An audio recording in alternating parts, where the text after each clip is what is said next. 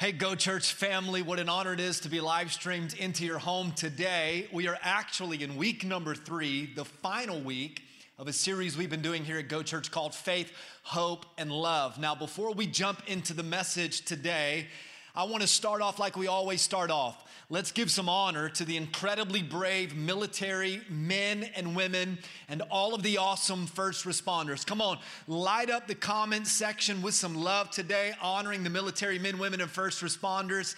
And I also want to give a huge shout out to all of the medical professionals and hospital staff um, let me just brag on your Go Church family for a moment. Earlier this week, we were able, through our South Metro Atlanta campus emergency response team, to feed the entire ER staff at the Newnan Piedmont Hospital here in the South Atlanta area. You'll see a couple of pictures of some of our team dropping off some food to bless those ER shift workers. And so we're just so thankful for the generosity of Go Church. Thank you for your continued faithfulness and for your giving because when you give through the ministry of Go Church, we literally get to be the hands and feet of Jesus extended. And again, honored to be able to come right into your home today. I'm going to give you the theme verse of this whole series uh, we've been sitting on, 1 Corinthians chapter 13 verse number 13, and I want to read it to you because this is where we get the theme of our series from. It says, And now these three remain. So the Apostle Paul is writing to the people at Corinth, and he's telling them there are three things in life that will only remain. And he says they are success, wealth, and happiness. No, that's not what your Bible says, is it? He says, no, and these three things will remain. These three things will abide fame, health, and a long term retirement plan. No, that's not what the Apostle Paul says either. He says only three things will remain. Let's read it together on the count of three: one, two, three. faith, hope, and love. But the greatest of these is love. See, the Apostle Paul is talking and writing to the people of Corinth, and these individuals were a very smart and successful group of people. And Paul wanted them to know that none of their earthly successes and none of their earthly accomplishments would ever remain. And I want to look into the camera today because I'm talking to some smart people. I'm talking to some very successful people, and I echo the same sentiment of that of the apostle Paul that that none of your earthly success will remain. None of it is going to last. The only thing that you can hold on to, the only thing that will remain is faith, hope, and love. And the greatest of these is love. That, that's it. And I'm not telling you today that you shouldn't dream dreams and I'm not telling you that you shouldn't set goals, but what I am suggesting to you is that in everything that you accomplish, in everything you attempt to, uh, to, to do in life, in every endeavor that you set out on, you should always filter it through the lens of what will remain. And I'm telling you, church, listen to me. The only things that remain are faith, hope, and love. And the greatest of these is love. I don't know if you've ever Googled that phrase, faith, hope, and love, but if you Google it, you will find 479 million results. 479 million results connected to faith, hope, and love. I don't think the Apostle Paul thought that he was coining a phrase or marketing a phrase. I don't think he thought that one day they'd print faith, hope, and love on a, on a coffee mug or a bumper sticker, or that, that would be framed in someone's living room, faith, hope, and love. But here's the reality about faith, hope, and love for the Apostle Paul. For the Apostle Paul, he didn't Google faith, hope, and love. No, he found them when he found Jesus. Are you hearing what I'm saying? He experienced faith, hope, and love through his own personal salvation moment. And I pray the same thing for you. I pray that as you come into a relationship with Christ Jesus, that you get to also experience faith, hope, and love, because that is the true message of the gospel. That's the heartbeat of the gospel is faith, hope, and love. And every letter that the apostle Paul wrote, which he wrote almost two thirds of the New Testament, he talked about this truth. He talked about faith, hope, and love. So, so we're looking at 1 Corinthians 13, verse number 13. If you if you go five years prior, So if you go five years before Paul writes the letter to the people of Corinth, he writes a letter to the people of Colossia. It's in your Bible, it's, it's the letter of Colossians. And here he echoes this same sentiment about faith, hope, and love because this was his experience. He says, beginning in verse 4 of chapter 1, because we have heard of your faith in Christ Jesus and of the love you have for all of God's people. Watch verse number 5 the faith and the love that spring from the hope stored up for you in heaven and about you, which have already heard in the, here it is, the true message of the gospel. Now, two years after he writes the letter to, to the Colossians, he writes a letter to the people of Thessalonica. It's First Thessalonians. Watch this again. He's writing about his personal experience through salvation and how he has discovered faith, hope, and love. Look, we always thank God for all of you. Man, that's my, that's my heart for you, Go Church family. I always thank God for all of you. He says, We thank God for all of you and continually mention you in our prayers. And watch verse 3. We remember before our God and Father your work produced by faith, your labor prompted by love, come on now, and your endurance inspired by hope and our Lord Jesus Christ. Watch what he says. He, he keeps writing this letter. Go to chapter number five. Here it is again. But since we belong to the day, now what does that mean? It means this that when we are in Christ Jesus, when we are sons and daughters of Jesus, we don't belong to the darkness. We don't belong to the night. No, we are we are belonging to the day because Jesus is the light of the world. He says, "So we belong to the day. Let us be sober, putting on here it is, faith and love as a breastplate and the hope of salvation as a helmet." Do you see that? Do you see that faith and love and hope? This is Paul's personal experience. He didn't Google faith, hope, and love. No, he found them when he found Jesus. Come on, give me a good amen right there. And in the first two weeks of this series, we've looked at faith and we've looked at hope. But today we get to look at the greatest of all of these, and it is love. The greatest of these is love. Faith, hope, and love will remain, but the greatest of these is love. Let me give you a little quick recap. Write this thought down. I told you in the first week that faith is the vehicle and hope is going to be your destination. But if love is the greatest, then love has to be the fuel because it fuels everything. Are you hearing what I'm saying? It fuels it all. And in 1 Corinthians chapter 13, Jesus models for us this type of godly love. And Paul's not talking about man's love, he's talking about Jesus and God because God is love. Look at these two verses with me. Love is patient, love is kind. And we've done this before, but you can replace the word love with the person of Jesus. Jesus is patient, Jesus is kind.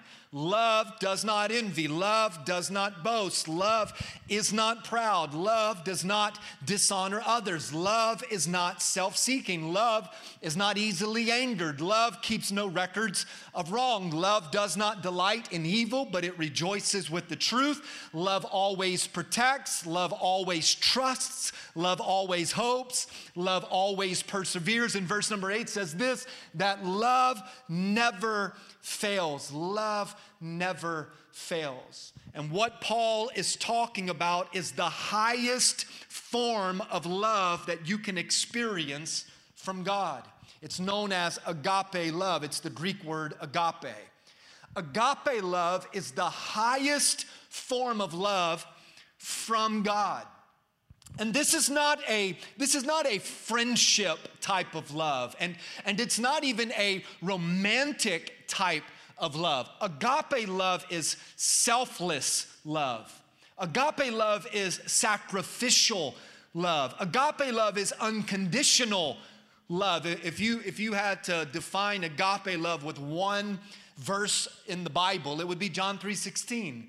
For God so loved the world that he gave his one and only son. That is agape love. The highest form of love is this reality that God loves you whoever's watching this, this message today, God loves you so much with this agape love that he would send his one and only son just for you. Come on, that's powerful. Let's dive in a little deeper to this idea of agape love. I want to show you and prove to you just how much God really loves you and how he thinks about you and demonstrates the value of who you are to him through his love. Let me give you a few things to consider and write down. The first thought is this God loves you patiently. Come on. I'm so thankful that God loves JC patiently. We read this in verse number four of 1 Corinthians 13. It says that love is patient, or Jesus is patient, or God is patient. And I'm thankful that God loves me patiently. I'm thankful that God, God doesn't get annoyed with me when I'm annoying. I'm thankful that God doesn't just write me off when I act like a fool and when I become overly obnoxious. I'm thankful that God's not easily frustrated with me and that God doesn't just give up on me. I'm thankful that, that God loves me in spite of me. Look, to love JC, you've got to have the fruit of the Spirit known as long suffering. And uh, my wife can, can amen to that. Uh, you know, we've been, we've been quarantined in our house like all of you. And and we've actually done really well being stuck in the home together, but every now and again we'll get into what we called a quarantine quarrel. Come on now. And the other day, uh, I was coming up the steps of our house, and Kimberly was coming down the steps of our house, and, and we had this, this brief interaction where she said something, and what she said I heard differently than how she said it, and I responded with kind of a, uh, a quick response because I'm impatient right? God is patient, and Kimberly's incredibly patient, but I'm impatient. And so I said something kind of smart back, and, and that created this moment of, of discord and quarreling. And a few, a few minutes passed, and I thought, all right, I'm gonna have to go and apologize. So Kimberly was in the living room at this point, and I walked up to her and I said, Listen, I'm really sorry that you got on my nerves earlier. Come on now. Well, that wasn't a good enough apology, and rightfully so. I'm just really glad that God is very patient with me. The Bible says this in Exodus chapter 34, verse number six. God says, I, I am the Lord, and I am merciful, and I am very patient with my people, and I will show great love, and I can be trusted. See, God loves you patiently, and He's very patient with you and I'm so thankful for that. Here's another one, write this down. God not only loves you patiently, but God loves you perfectly. Come on, church. Here, here's what this idea means of God loving you perfectly. See, you and I are incomplete, but God loves us completely. Does that make sense? Uh, you and I, you and I are empty people, but God loves us to the full. You and I are imperfect people, but God loves us perfectly. Verse number five of 1 Corinthians 13 said that, that God or love keeps no records of wrong. Man, I can't tell you how many times somebody has done me wrong and I kept a record of it. Now, when Kimberly and I first got married um, and we would get into this uh, disagreement, I couldn't remember all the things that I was frustrated at. So I had this kind of like secret journal that whenever she did something wrong or something that I didn't like, I'd write it down so whenever we had our next disagreement, I had, I had some handwritten evidence to present to her about all the wrong she had done. Man, I'm, I'm just really glad that that's not how God operates. And I'm also glad that I don't operate that way anymore because that's great levels of immaturity. See, God doesn't keep record of wrong, God loves you perfectly. He loves you perfectly. I, I love this verse in, in the book of Micah, chapter 7, verse number 19. The Bible says, and God says that He will again have compassion on us. And watch, and he will subdue our iniquities. And I love this line, and he will cast all of our sins into the depths of the sea because love doesn't keep any record of wrong. God loves you with a perfect kind of love. Let me give you a couple more thoughts. God also loves you personally. Come on, write, write that word personally in the comment section. As a matter of fact, wherever you're watching from today on the count of three let's let's make this personal i want you to say god loves me personally you ready one two three god loves me personally jeremiah 1 verse number 5 says that before you were even formed in the womb god knew you Luke 12 says that God knows every single hair that is on your head and He has them numbered. Do you know what that means? That means that God knows you better than you know you. Listen to me, God loves you personally because God is the one that fitted you together and fashioned you together. He knows everything about you, He knows every thought, He knows every dream. He knows every struggle. He knows every challenge. He knows every issue. He knows every fear. And He loves you so much that He promises to be with you in every single moment of your life. Wherever you go, listen to me. God is right beside you. He's not leaving you, you know, in the middle of your situation. He's watching over you and He's loving you personally. Let me give you some encouragement, and I think this is important. Everything that God has ever done to demonstrate his love, he did it with you on his mind. Everything that God has done to prove his love and to show his love, he did that with you on his mind. I even think about when Jesus was crucified on the cross. The old song says that when he was on the cross, you were on his mind because God loves you personally. Let me give you one more thought. God also loves you permanently. Come on now. He loves you permanently. Listen to me. There, there is nothing you can do that would ever be able to make God stop loving you. It's Romans chapter number eight, right? It says, What can separate us from the love of God? And the answer to that is, is nothing. Now, will there be consequences for the decisions that you make in life? Absolutely. There's always consequences for our actions, but His love for you is a permanent love. It's permanent. There is nothing you could ever do that could make God stop loving you, and there's nothing you could ever do that would make God love you any less. A few years ago, uh, I had the privilege to uh, speak to the chapel service for the Atlanta Falcons football team. So one night I'm in my house and my cell phone rings and I didn't recognize the number, but I picked it up. And on the other end of the line was the chaplain for the Atlanta Falcons. At this point, uh, Kimberly and I, we were living in Maryland and the Falcons were making a trip to Philadelphia to play the Eagles. And the chaplain wasn't able to make the trip. And he said, Hey, JC, I heard that you're only a couple hours away from where the team will be. Do you mind driving over and sharing a devotion with the Atlanta Falcons football team. And, you know, so my response, trying to play it cool, come on now. But I was like, well, let me check my calendar, let me check my schedule. But of course, I was free. And even if I wasn't free, I would have canceled anything else on my, on my calendar for that, for that day.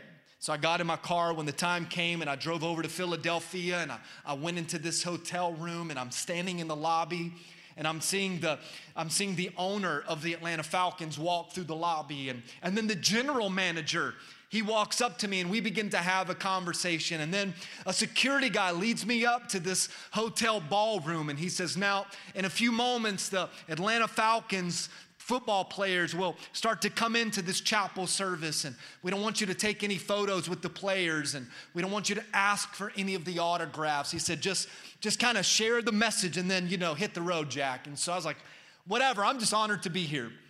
So one by one the atlanta falcons players they come into this hotel you know ballroom and they sit down and i walk up and i begin to share my heart and and i begin to talk to them about how god loves them permanently See, I've never played in the NFL, obviously, but I do know that the NFL is very much performance based.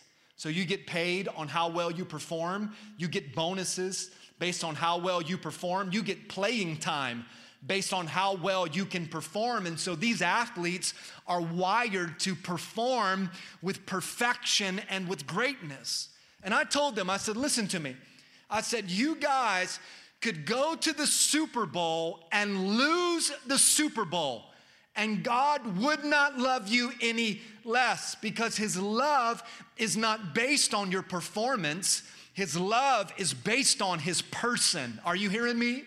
Well, fast forward three months, and sure enough, that same Atlanta Falcons football team makes it to the Super Bowl. And they're playing the New England Patriots, and they go into halftime with a 28 to 3 lead. And you know what happens? Come on now. It was an epic comeback by the New England Patriots, and the Atlanta Falcons lost the Super Bowl in overtime. Now, two truths about that story. Number one, I've never been invited back to do a chapel service for the Atlanta Falcons. But the second truth is this that message that I shared, it was true. God's love for you is a permanent love. It's a permanent love. God doesn't love you based off of your performance. God loves you because of his person, and he loves you permanently, and nothing can ever change God's love for you. Come on, give me a good amen today. Let me show you this demonstration of the love of God, and, and I'll wind this message down. It's 1 John chapter 4, a few verses of scripture says it like this Dear friends, let us love one another, for love comes from God. Everyone who loves has been born of God and knows God.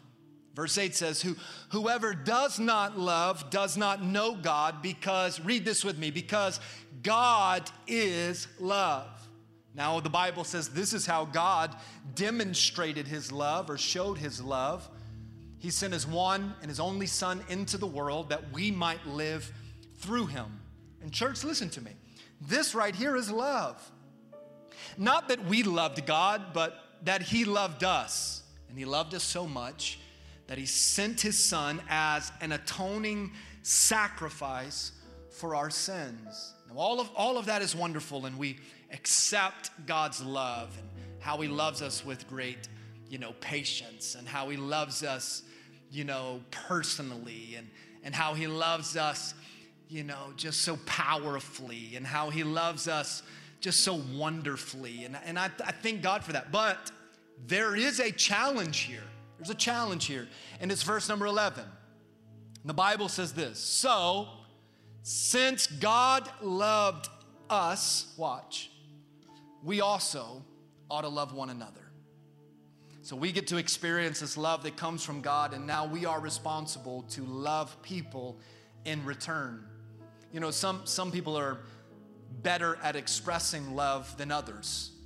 But let me give you this some I'm to give you here, here's the truth. I'm to give you a very simple application, but but I want you to see it because this simple application of expressing your love can override all of the hate and all of the hurt that is in this world. So how how do you express love?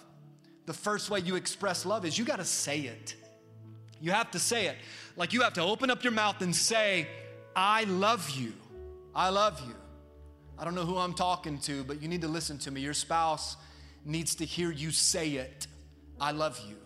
Your children need to hear you say, I love you, son. I love you, daughter.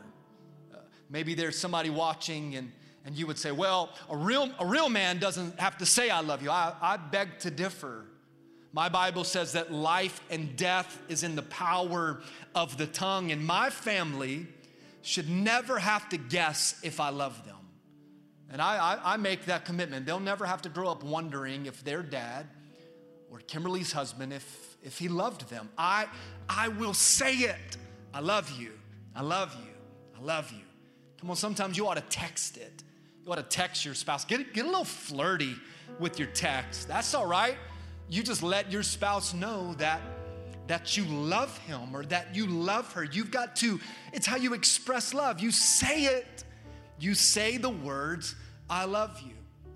Maybe you're not good with speaking those words, but you're good at writing those words. Come on, write it out. When Kimberly and I, when we first started dating, you know, this was years before, you know, text messaging really got popular and innovative. And so uh, Kimberly would, she would do a much better job, but Kimberly would write me some notes, and I, would write her some notes too. And I went through an old shoebox looking at some of these notes this past week, and, and I came across this one note that Kimberly wrote me. On the cover, it just says, I love you. Come on, somebody. This note she wrote to me was in the beginning of 2004. So we had been dating for just a couple of months, a few months. And, you know, we had already shared that we loved one another because when I saw her, I loved her. And I told her that. And as soon as I told her, Kimberly, I love you and I want to marry you, and we hadn't been dating very long, she said, My daddy warned me about guys like you. Here's what she wrote. She says, Jake. Come on now, you can't call me Jake, but she can. She says, Jake, just wanted to remind you that I love you more than life. You're the best thing that has ever happened to me, and I thank God for you every time I think of you. Come on. Here's what she says It meant so much to me that you spent all of your free time with me. I didn't think that you'd be able to have any free time this week, but thank you so much for trying your hardest to pay me attention. That means the world. Here's what she says I miss you like crazy today. Come on. I know you're gonna be tired after induction, so whatever you need, I'll be there for you. See, I was the president of my Greek club at the time. Kimberly wanted her little frat boy, and she got it. She says, I know you'll be tired after the induction weekend, but whatever you need, I'll be there for you. She says, You, I love this, you deserve to be pampered, and I better be the one to do it. Come on now, it's getting hot in here, baby. Come on. And she says, I love you. It's as simple as that. I love you, baby, always. Kimberly. Come on. The point is is that if you want to express love, you have to say it. Say it. Uh, Kimberly and I, when we really started evolving in our relationship, I learned that Kimberly loves her some Elvis Presley. Come on, she loves Elvis. So when I was at Lee, I grabbed a guitar and I tried to learn an Elvis song because I wanted, I wanted to, I wanted her to be overwhelmed by my committedness to show her how much I love her. And so I grabbed a guitar and, and I'd play the old Elvis song, you know, wise men say only fools rush in. It goes, wise men say, watch out, only fools rush they rush in, but I can't help falling in love with you. Now, here's the point. I just sang in front of like 15,000 viewers all over the world, and I'm not even a great singer. But if I can say it to Kimberly that I love her, I want her to know it. I don't ever want those to be just words that are spoken. I want it to be heartfelt, but I want to say it. Here's the other thing not only do you say it, but you got to sow it. You got to sow it. At the end of the day, you reap what you sow. So if in your relationships you sow anger, you'll reap anger. If you sow bitterness, you'll reap bitterness. If you sow discord, you'll reap discord. Whatever you sow, you will reap. But watch, if you sow some love, they gonna show you some love. Come on now. You got to invest into your relationships. That's what sowing means. Invest into your relationships. So let me talk to all the married people. You got to sow into that marriage. Go to that counseling session. Come on now. Don't be afraid to go to counseling. When all of this uh, pandemic is over, you need to take a, a vacation, an adults only vacation no kids. Come on, give me a good amen right there. Like just you and your spouse need to get away and invest into that relationship. Here's an investment do a Bible study together or go on Amazon and buy the Love Dare book, the Love Dare book, and go through the 40 day Love Dare challenge, investing into that marriage sow into the people you love. It's the same way with your with your kids, with your sons and your daughters. They need you to spend some quality time with them. Listen to me. They want you more than the stuff you buy them. They just want time with you. You got to sow into the relationships with your parents. I know not everybody has a great relationship with their mom or with their dad, but maybe you should be the first one to sow back into that relationship. Because your Bible says to honor your mother to honor your father, and you will have long life. This isn't on the TV, but write this down. Whatever you sow will grow. Come on now, whatever you sow will grow. So, how do you express love? You say it, you sow it, and now you gotta show it. Come on, you gotta show it. So, here's a challenge. Before the end of the day, today, I want you to show the people you love some love, a tangible expression of love for them and towards them. I'm challenging you before this day is over, show them some love. So come on, do some chores around the house. Kimberly loves when I vacuum. Y'all better watch out now. Do some chores around the house. That shows that you're willing to pitch in and to help. Cook a meal. Come on, get into the kitchen, cook a meal, do some dishes. If you if you can't cook, use DoorDash or Uber Eats, but show the people in your life that you love them. Put put down your cell phone, right?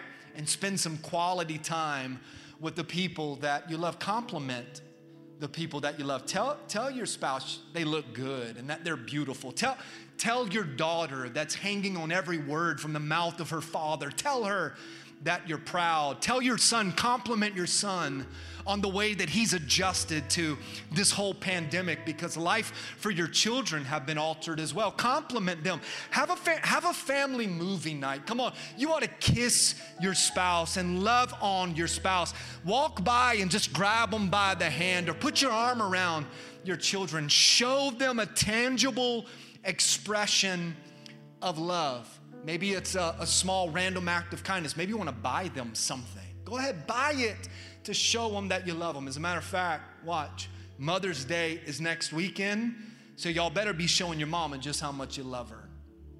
Say it, sow it, and show it.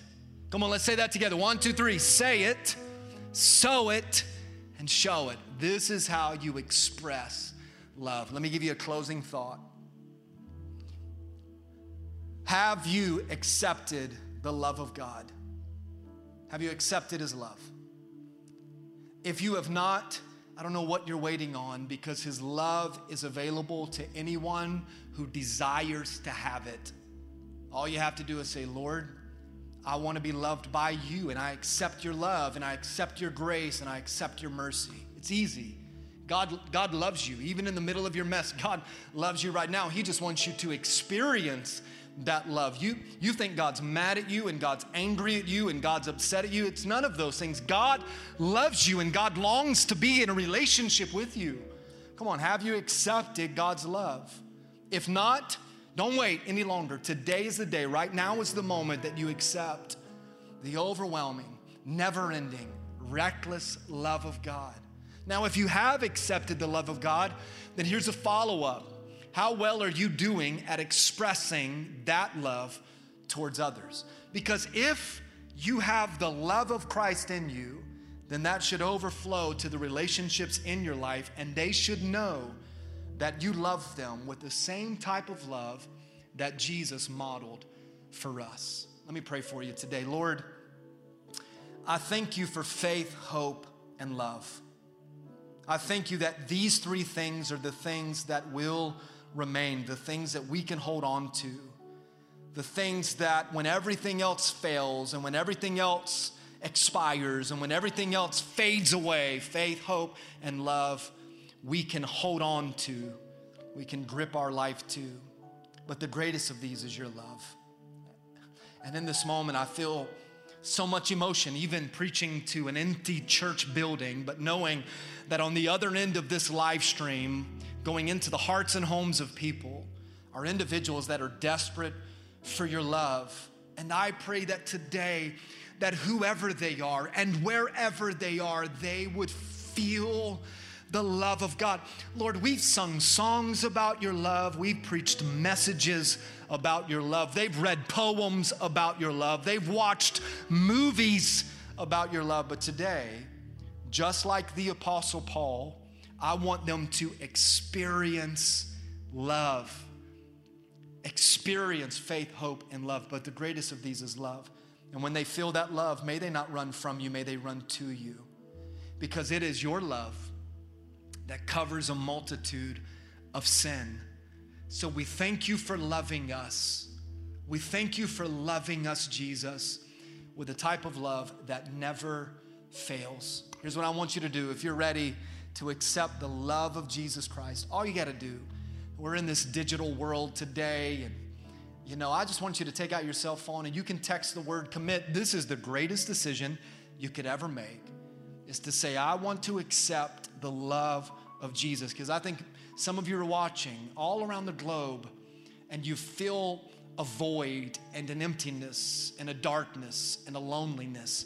And the only thing that can fill that the only thing that can fill that up is the love of God. I'm telling you, commit your life to Jesus. If you text this word commit to 84576, somebody from our team is going to respond to you and they're going to help you with your next steps as you begin this new journey with the love of your life, Jesus Christ. Best decision I ever made was to say yes to accepting God's love, and it will be the best decision you've ever made too. I love you, Go Church so proud to be your pastor, and I'm proud of you for saying yes to receiving the greatest of all, the love of Jesus. God bless you, and go, church.